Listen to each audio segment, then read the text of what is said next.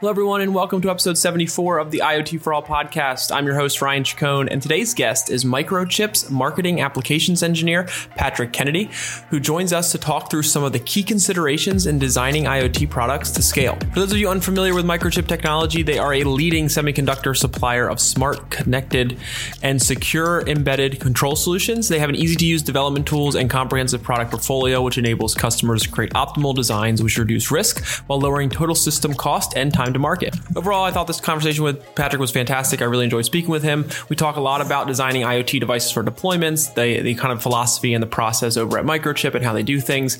We also talk about how the approach differs based on stage and scale of an IoT solution when it comes to developing those IoT devices for deployment. And then we get into kind of a more broader discussion around challenges that are experienced in the development of devices and solutions in IoT. So overall, fantastic conversation. I promise it'll be worth a listen.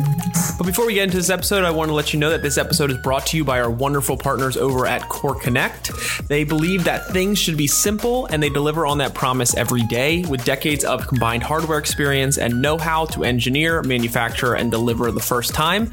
Core Connect is an end to end hardware solutions provider enabling businesses to provide world class custom IoT solutions at scale and at disruptive price points. From initial design to the assembly line, Core Connect specializes in a wide range of customized IoT products all built in the USA. One of the fantastic things about Core Connect is they can take any concept and transform it into workable prototypes in as little as six weeks. They think outside of the box and give you what you want, not kind of sort of what you want, but they give you exactly what you want the first time around.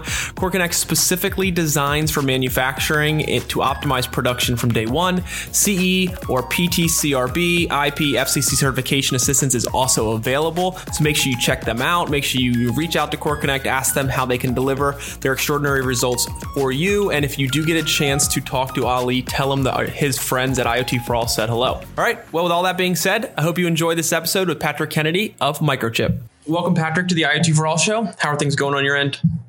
Uh, pretty good. You know, not so bad. Still, still working from home, uh, like many other people right. uh, in our industry, but you know, not not too shabby. Good, good, good. Um, would you mind kind of starting off by giving a quick introduction about yourself? Just talk a little bit more about your experience in the industry, kind of your role over at Microchip, um, and then we'll kind of get started from there. Yeah, sure. So, uh, so as you mentioned before, my name is Patrick Kennedy. I'm a marketing applications engineer, uh, as you mentioned, at Microchip Technology Incorporated. Uh, I specifically work in the 8-bit microcontroller business unit, um, and basically, what my role entails there is uh, I basically spend my day uh, trying to make developers' lives easier by creating useful tutorials, videos, and other basically digital training uh, and documentation uh, uh materials. Mm-hmm. Um, so, so, a big part of that has to do with you know usually when people want to go make a uh, a product or their next device, the first place they turn to um, will usually be Google, and so ideally, if someone decides that they want to use one of uh, one of Microchip's many uh, many embedded embedded system uh, chips, that they have the materials that they need to um, to to make and design what you know what they're trying to do in a right. timely manner, but also ensure that you know that it's something they can really go to production with uh, when they actually want to make it a, a full fledged product. Gotcha. Okay. Now, can you um, provide a little bit of high level overview of Microchip and what you all do? I know a lot of our audience is probably very familiar with what um, kind of the company does and your role in IoT, but I'd love to kind of get your your kind of um, you know your in your own words what Microchip does and the role you all play in the IoT space. Yeah, sure. So, um, so Microchip technology is, uh, I mean, now it's it's a pretty massive company. Now they basically uh, sell in terms of the products that they they sell. Um, it ranges from things like like I mentioned the 8-bit microcontrollers all the way up to to 32-bit mm-hmm. microcontrollers and microprocessors um, to to higher end um, you know devices that are used in in areas like data centers, um, digital power supplies. Um, I think even I think now we even sell um, full fledged at- atomic clocks, if okay. I'm not mistaken. Um, I don't personally work with those products, but yeah, I mean the, their portfolio at this point is is pretty broad reaching, and um, we basically touch every um, aspect of the the IoT uh, chain, if you will, right, ranging from uh, edge nodes um, to more things a little bit more sophisticated uh, hardware um, such as you know FPGAs that could be used in, in data centers or even for things like machine learning uh, at the edge. Awesome. So it's it's really um, we basically sell the the underlying hardware that uh, allows uh, allows all of those mm-hmm. things to exist. Um, in addition to obviously all of the the tools and um, stuff that that makes it easier to to develop those things. Awesome. Well, that's great. I appreciate that quick overview. Um, I mean, I've been familiar with Microchip for, for a while, and you guys do some fantastic stuff. So it's great to have you as a guest on the show. Um, and I wanted to start off kind of our, our main conversation talking a little bit more about the uh, designing IoT devices for deployment, and kind of can if you can take me through your process. You know, uh, what does a typical customer engagement look like? You know, how does modular design process kind of work into that? And just the overall like, philosophy you have when it comes to, or the way you think about designing IoT devices for deployment. Yeah, sure, sure. So, I mean, there's, there's, well, there is, I think, a distinction between uh, kind of what, you know, obviously my philosophy will be biased to one sampling size and, and generally what people do. Um, a lot of the times, what I see people personally do is, um, you know, they'll go and make, uh, you know, some some let's say they'll rapidly prototype something that they really want to to deploy um, and many times um, they might overlook some of the uh, some of the, the, the factors that would really make their lives easier when they go to deploy specifically if, if you start um, uh, you know if you're planning on making uh, let's just say an, an, mm-hmm. edge node that you're just transmitting i don't know temperature data uh, and an agricultural setting, right? Um, one thing is uh, what kind of uh, wireless connectivity you're going to use, what kind of sensors you're going to use, um, as well as what kind of security that kind of application needs. And not only that, but making sure that the way that you design your system can you can deploy, let's say, you know, a thousand, ten thousand, a hundred thousand of these nodes um, while maintaining all of those requirements. And then additionally, uh, it's I mean, another really big consideration is, you know, how do you design the product so that when you find other applications for it, um, or as technology changes, um, you reduce right. the uh, the amount of work you need to to do to rework the system. So as you mentioned before, uh, a big part of that is or, or can be modularity, right?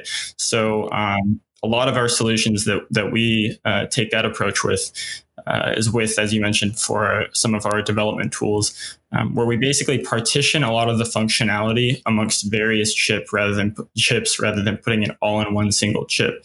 Uh, and the benefit of that would be um, in a lot of cases, right, is that basically if you, let's say you made a solution, like I mentioned, for the agricultural setting, uh, maybe you started off using, um, I don't know, perhaps you were using Wi Fi for some reason.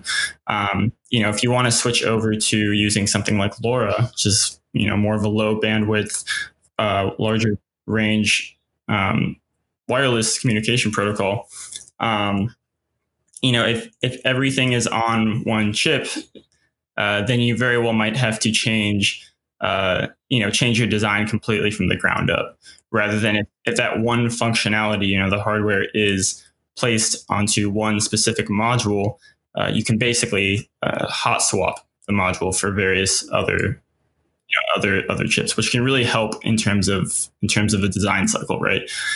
Oh yeah, I was, I was going to say the other the other aspect that we kind of really focus on is uh, security, right? So a lot of times the other things that people do right. is they'll make a device and security ends up being kind of an afterthought, something that they can implement, you know, somewhere down the line whenever they they get far enough. Um, whereas a lot of our mm-hmm. development solutions are are basically turnkey and ready to go with our. We have a, a something called the TrustFLEX platform that works with our uh, one of our security chips. Um, but basically, it just allows people to decide how they would like to deploy um, what's called a, a, public key infrastructure, which is really um, you know the, the top notch security that you could do for an IoT system that is distributed okay. and uh, it, it's it's very robust. And it's kind of a, a pain to maintain uh, and implement on on your own. And uh, I mean, just in general, to be honest, right? Absolutely. Yeah, security is an interesting topic. You know, we think you know we talk a lot about security on here, and um, it is oftentimes an afterthought for a lot of our um, or for a lot of a lot of companies that are building solutions, and it kind of comes back to bite them later on. So, we, you know, the advice that we've kind of heard from a lot of our guests is to ensure that you're thinking about IoT security at the beginning um, and bake that in because dealing with it later is much more of a painful and expensive process. Yeah, yeah, definitely, definitely. And I mean the the risks of you know of of um, a security breach even are are pretty. Um, you know the, the backlash from that is is quite substantial. Uh, yeah. You know, I mean, it's it's always better to uh, to avoid it in the first place if you can. Right. So now, as we talking about your your approach and and and how you all operate, how does that differ depending on the stage or the scale of an IoT system? For instance, if we're talking about the development process for large scale solutions or systems, you know, how do, how do you guys think, if at all, different um, depending on that size and scale? Yeah, sure. So, so, um, and I mean, IoT is a fairly uh, ambiguous term, so I always try to define it right. a little bit more, at least point out, like you said, the use cases. So, um, with regards to, I guess, designing for deployment specifically at scale, I like to compare it to the, the design methodologies for uh, uh, what's usually termed as design for manufacture, right? So, for example, if you're making a solid, uh, the, the solid part of a product, right?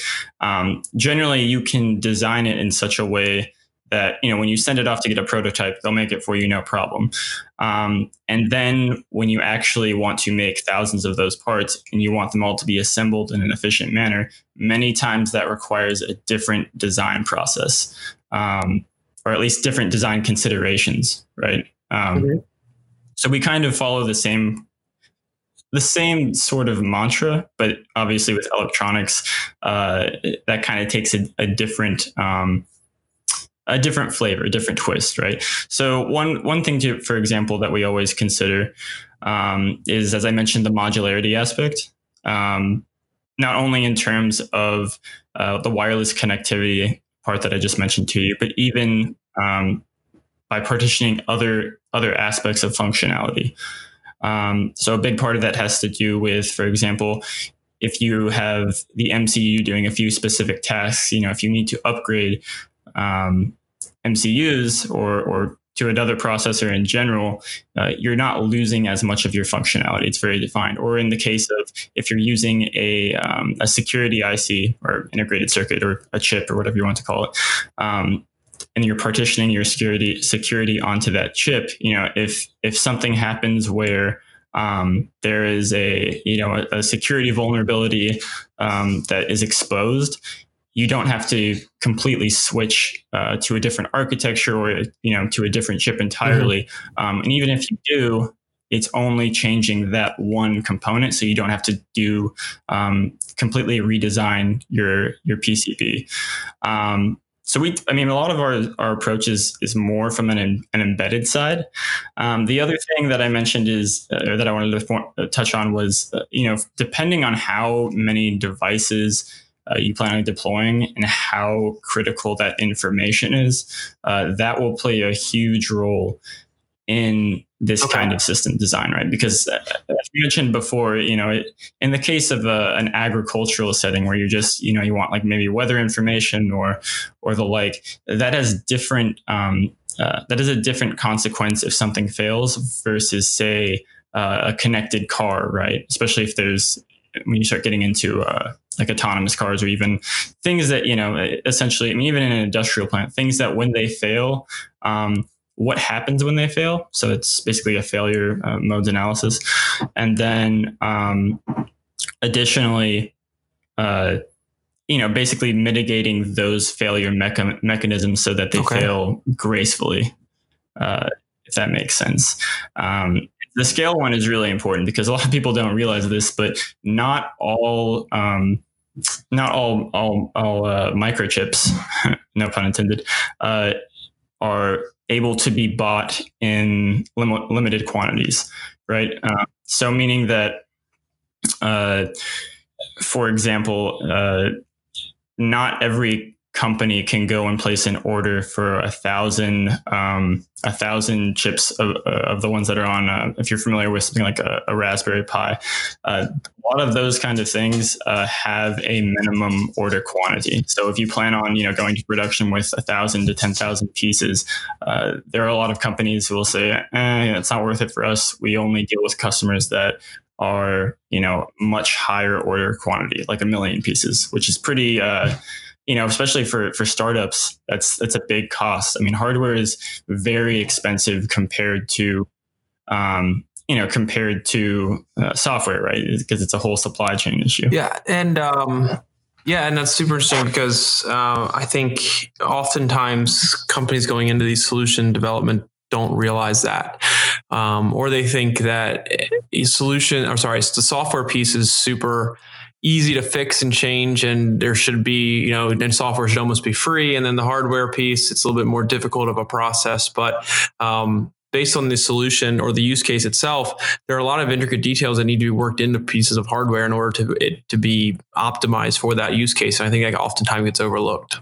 Yeah yeah. I i, I agree uh, you know wholeheartedly. There's an idea that uh, this this sort mm-hmm. of like agile methodology that's very popular and a lot of like web development environments and, and application environments is um, you know that it can be extended everywhere and we've seen a lot of the times that in, in hardware uh, and in embedded system development in particular it's it can't be quite as um, it can't be quite as agile just because uh, it, it, there's a lot of other issues that pop up, right? You can't just push an update. I mean, e- even pushing a um, an over the air mm-hmm. update mm-hmm. of the of the firmware to your device, you know, that even itself requires uh, some very specific security concerns depending on what kind of function that embedded system is handling, and that's another kind of consideration that a lot of people don't, um, you know, might not think about when they're when they're prototyping.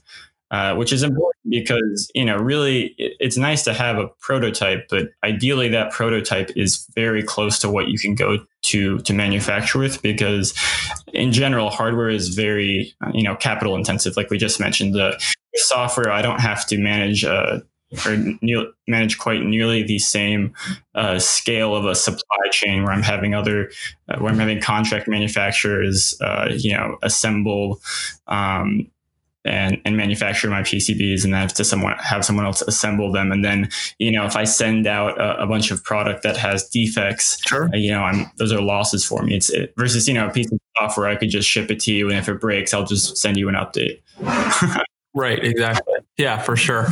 Um, so I, I wanted to transition a little bit into talking about a number of different challenges that uh, companies experience in IoT and kind of have you provide your input um, from from kind of from your your side of things, it's which, which is definitely a unique perspective compared to a lot of our previous guests. Um, we have a list here, and I know we've kind of discussed it ahead of time. But um, what I wanted to do is kind of run through these. And the first one has to do with kind of navigating various terminologies of cloud provider services and APIs, which is something that is oftentimes very difficult for companies to understand, especially the ones that are not technical. They understand IoT in the fact, in the sense that they know what it can do for their business, but they don't understand uh, all the technical terminology. That's one of the reasons IoT for All was created was to help educate those uh, in the industry or connected to the industry that may not be the most technical. But um, with so many different names and different, you know, with the same functionality, you know, all trying to differentiate each other. How have you guys seen um,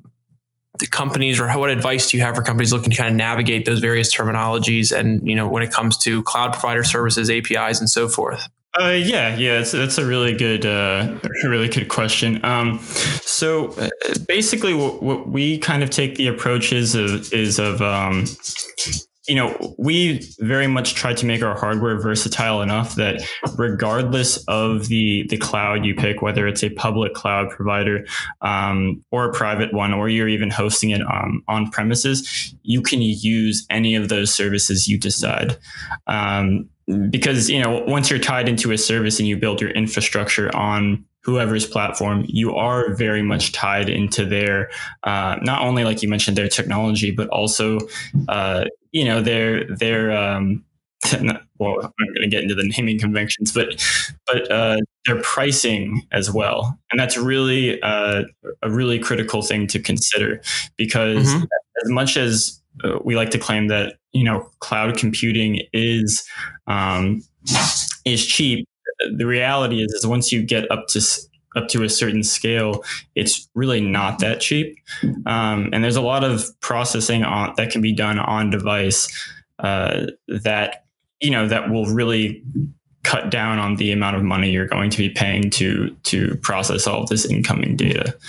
Um, so I mean that's that's kind of how how we've taken that approach to to kind of navigating all of those different provider services and a lot of the materials that we develop we try to generalize um, not so much the you know we, we kind of do have to point out the terminology a little bit um, but at least trying to explain, you know, the, the concepts behind it. So, for example, the the concept of uh, serverless computing, right, which is uh, basically what I, what I would call them is cloud functions, where you don't have to, you can write one basically basic function to connect services together, and you don't have to worry about, you know, uh, hosting that computation on some server. They do all of that for you. Mm-hmm. Um, what I've noticed is that a variety of cloud providers will have different names just for that function. And sometimes it's not even uh, necessarily intuitive, especially for someone uh, who's new to that. Um, to to basically figure out what's you know what's the difference between the two. Um, now, granted, I mean a lot of these cloud providers they do have their own distinct features. It's just they're very um, particular in, in what they are. So we try to highlight those the things that are actually differentiated, at least from an, a, an embedded standpoint. Um, and then we also try to make sure that we make our products, uh, the documentation and, and learning materials around our products uh, similar, right? Because it, we see a lot of times when people come from a software background, uh, they don't necessarily have a lot of the embedded knowledge, and it's it's the same kind of uh, the same the same dilemma, if you will, right? Because really, when you look at the whole the whole IoT stack, if you will, it actually is quite eh, substantial how much technical knowledge is is there. Right. Right? I mean you have things like the hardware then you have the sensors then you have the embedded firmware then you have the actual wireless connectivity aspect of it then you have the cloud computing aspect of it which is almost starting to get more into to things like it um, and then you have the web development part of it for a lot of people that want to you know to to have a, a web application that can access this data and act upon it. Um, each of those fields are you know in and of themselves quite complex.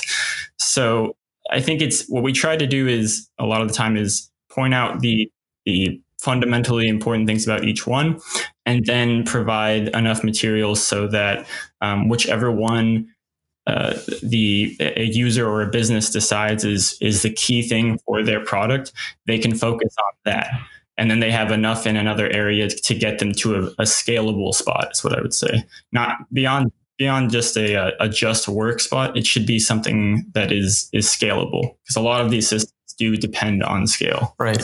So now, if we move into talking about something else that was briefly kind of alluded to earlier, but talking about um, kind of the, the data and the information and you know the analytics in a sense that come through these solutions. And when we oftentimes request or customers oftentimes request real-time analytics. And uh, can you talk a little bit more about the difference in what is considered real-time uh, in embedded applications web applications business processes and so forth and kind of how that plays into the development piece? Yeah yeah definitely. So i think this kind of comes with a uh, uh, one of the dilemmas of of this this uh, enigma or this cloud of of technologies that are all included in the the iot landscape right? And a lot of the times it seems that uh, businesses have an idea that they know this this this thing can provide value, um, but the the value that it's providing is not always uh, necessarily defined uh, or, or, defined well. Is what I would say. For example. So in the case of real-time analytics, because I see this one a lot, right? Um, the, the difference in what is considered real time in an embedded application or embedded system versus a web application versus even a business process uh, varies wildly, right? I mean, in an embedded system, uh, for example, your car engine, or even, you know, there's something like 70 different engine control units in the modern day car, right?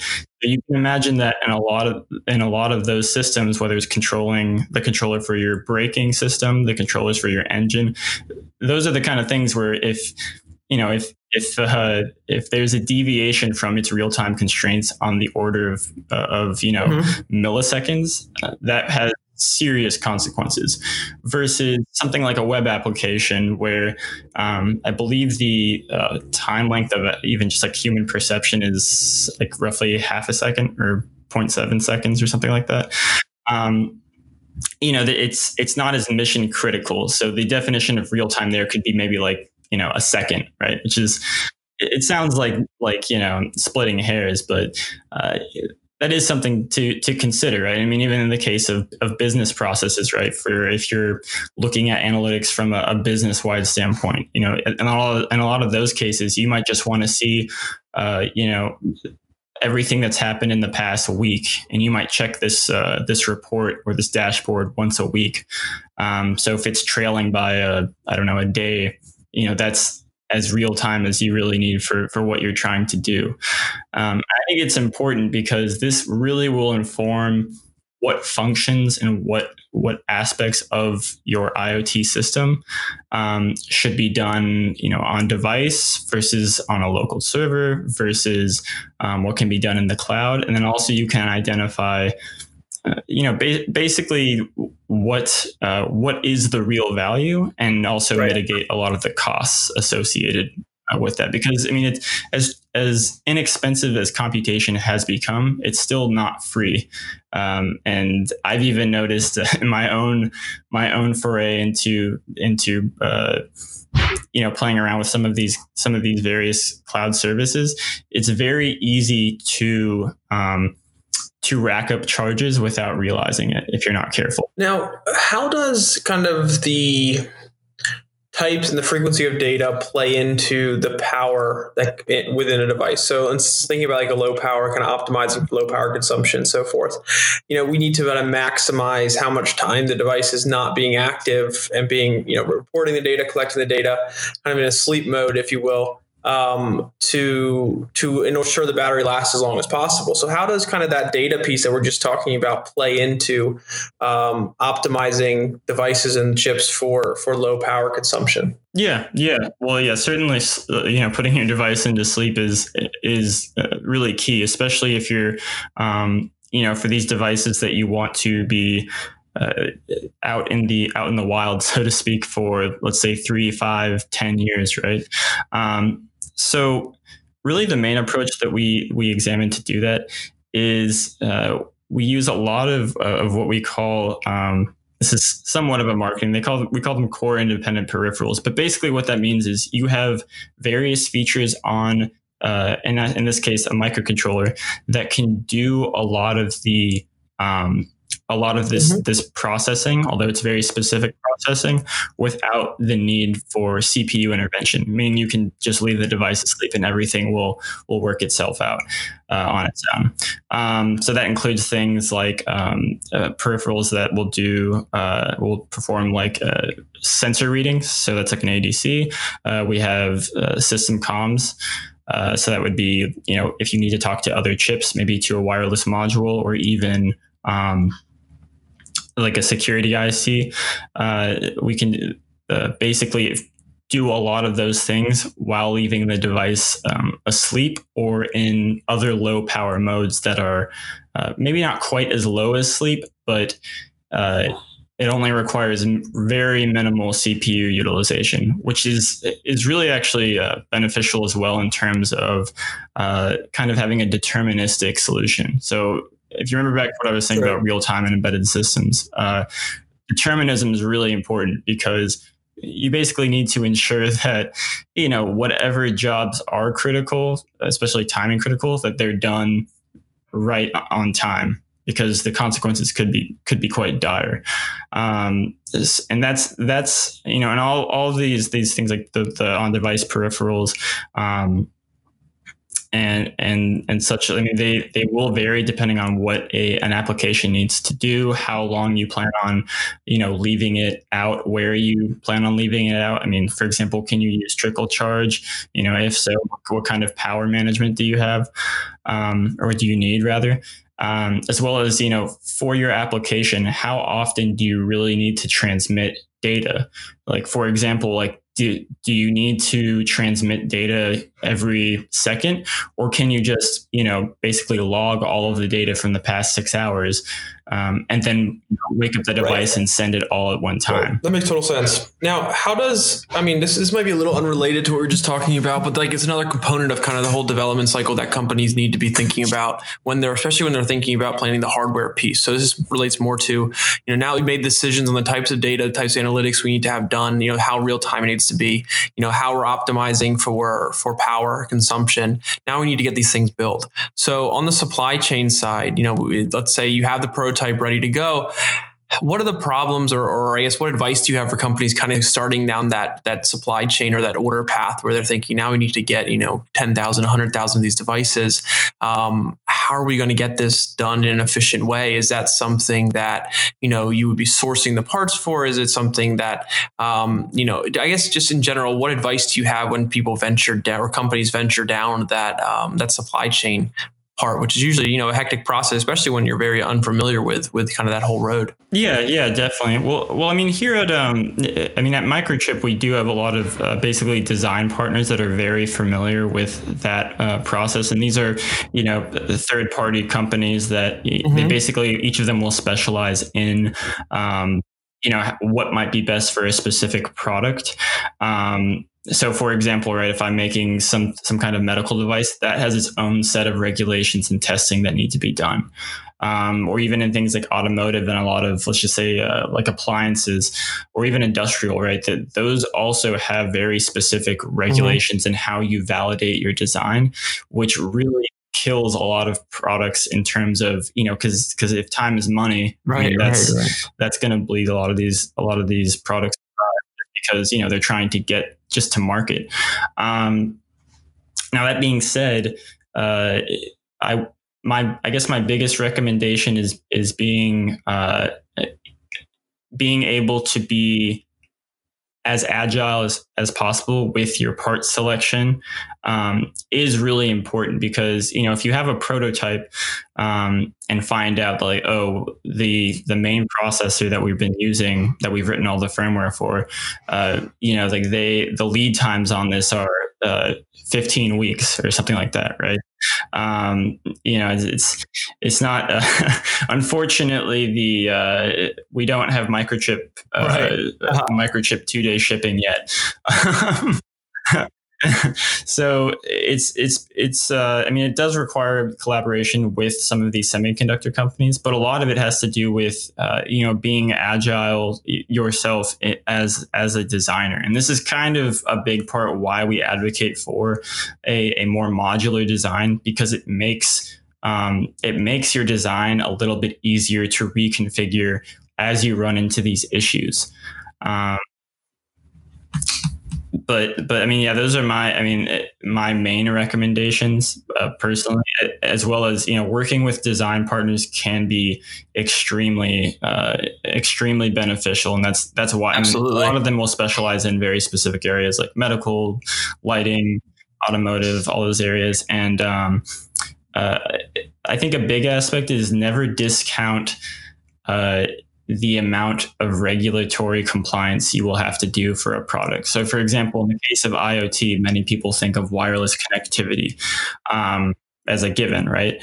Um, but for example, to be part of the, uh, for example, the the Bluetooth SIG alliance, to be able to say that your product is a Bluetooth product um, on the packaging, you have to pay uh, mm-hmm. this the SIG to validate that that you know that you are complying to their standard um, which basically means you know you ship them your design, they test it out in their lab, you pay them a fee for doing that, and they'll send it back to you and tell you like, hey, this is good. You can here's your um, your number that you pay, you know, that your number.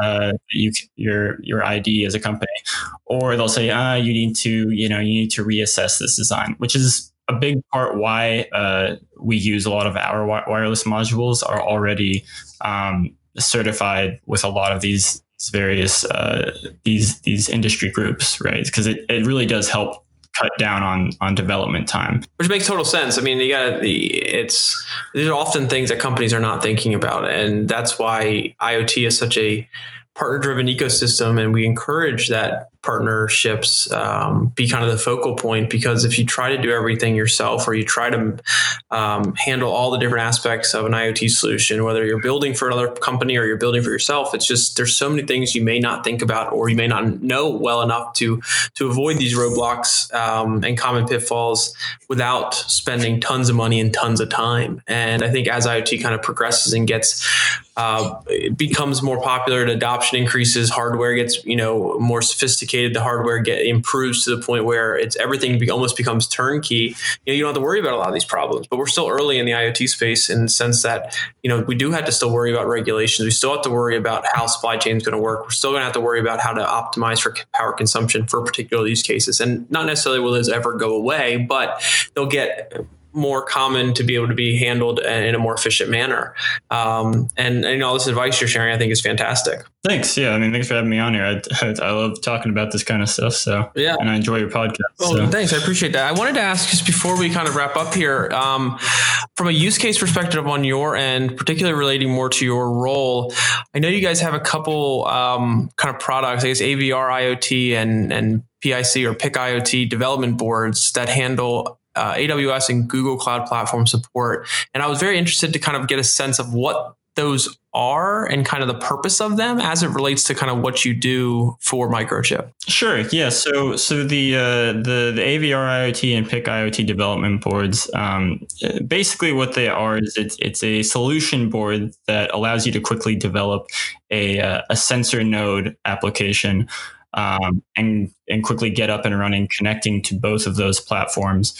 Um, and we we keep adding more and more platforms every uh, every few months. So, um, but basically, what allows you allows you to do is quickly get up connected to their services, so that you can start playing around um, and really start building okay. your device. Um, so, one of the really difficult things that that that we notice amongst, uh, especially uh, even current customers, right, is you have you have people coming in and, and uh, you know this might be a guy that works uh, or, or might, this might be an engineer rather that works uh, maybe his whole life he's been uh, designing mm-hmm. water softeners let's just say right so he has all aspects of the water softener embedded design uh, uh, embedded design you know he's got it down like the back of his hand.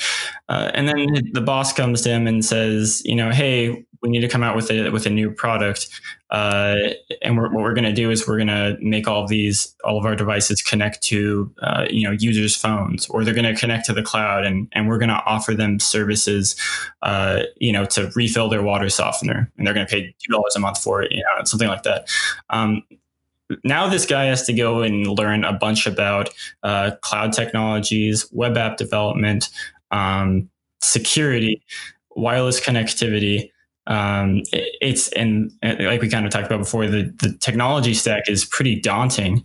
Um, and in reality, I mean, the, he might not build all these things himself right off the bat, but he does need to usually get some kind of prototype done, right? Um, so basically, what these boards do is uh, what these development kits do is they highlight how you could do this uh, on a li- limit on a resource limited device.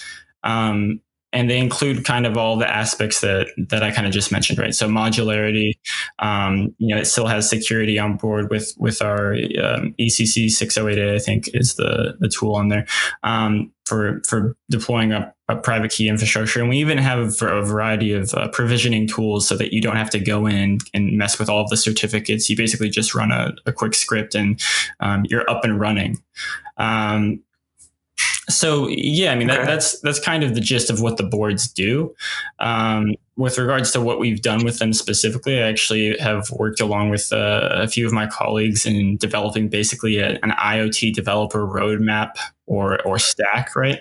Um, which kind of covers not only um, how to do certain things with these services and even the boards. Um, so, for example, how to partition processing and how to just to decide processing between you know what should be done on device versus on the cloud.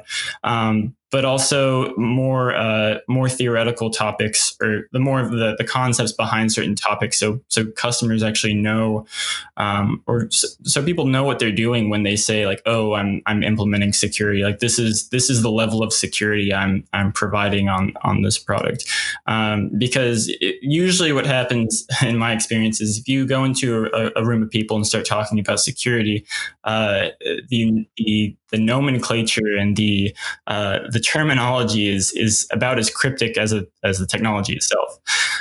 Um, yeah, so um, I mean, really, what it is is a turn, turnkey solution, so that uh, you know that individual that I mentioned, that engineer, that you know he he only has so much time in his his day, and in the case of you know his water softener thing, the the web the web app might be the most important thing.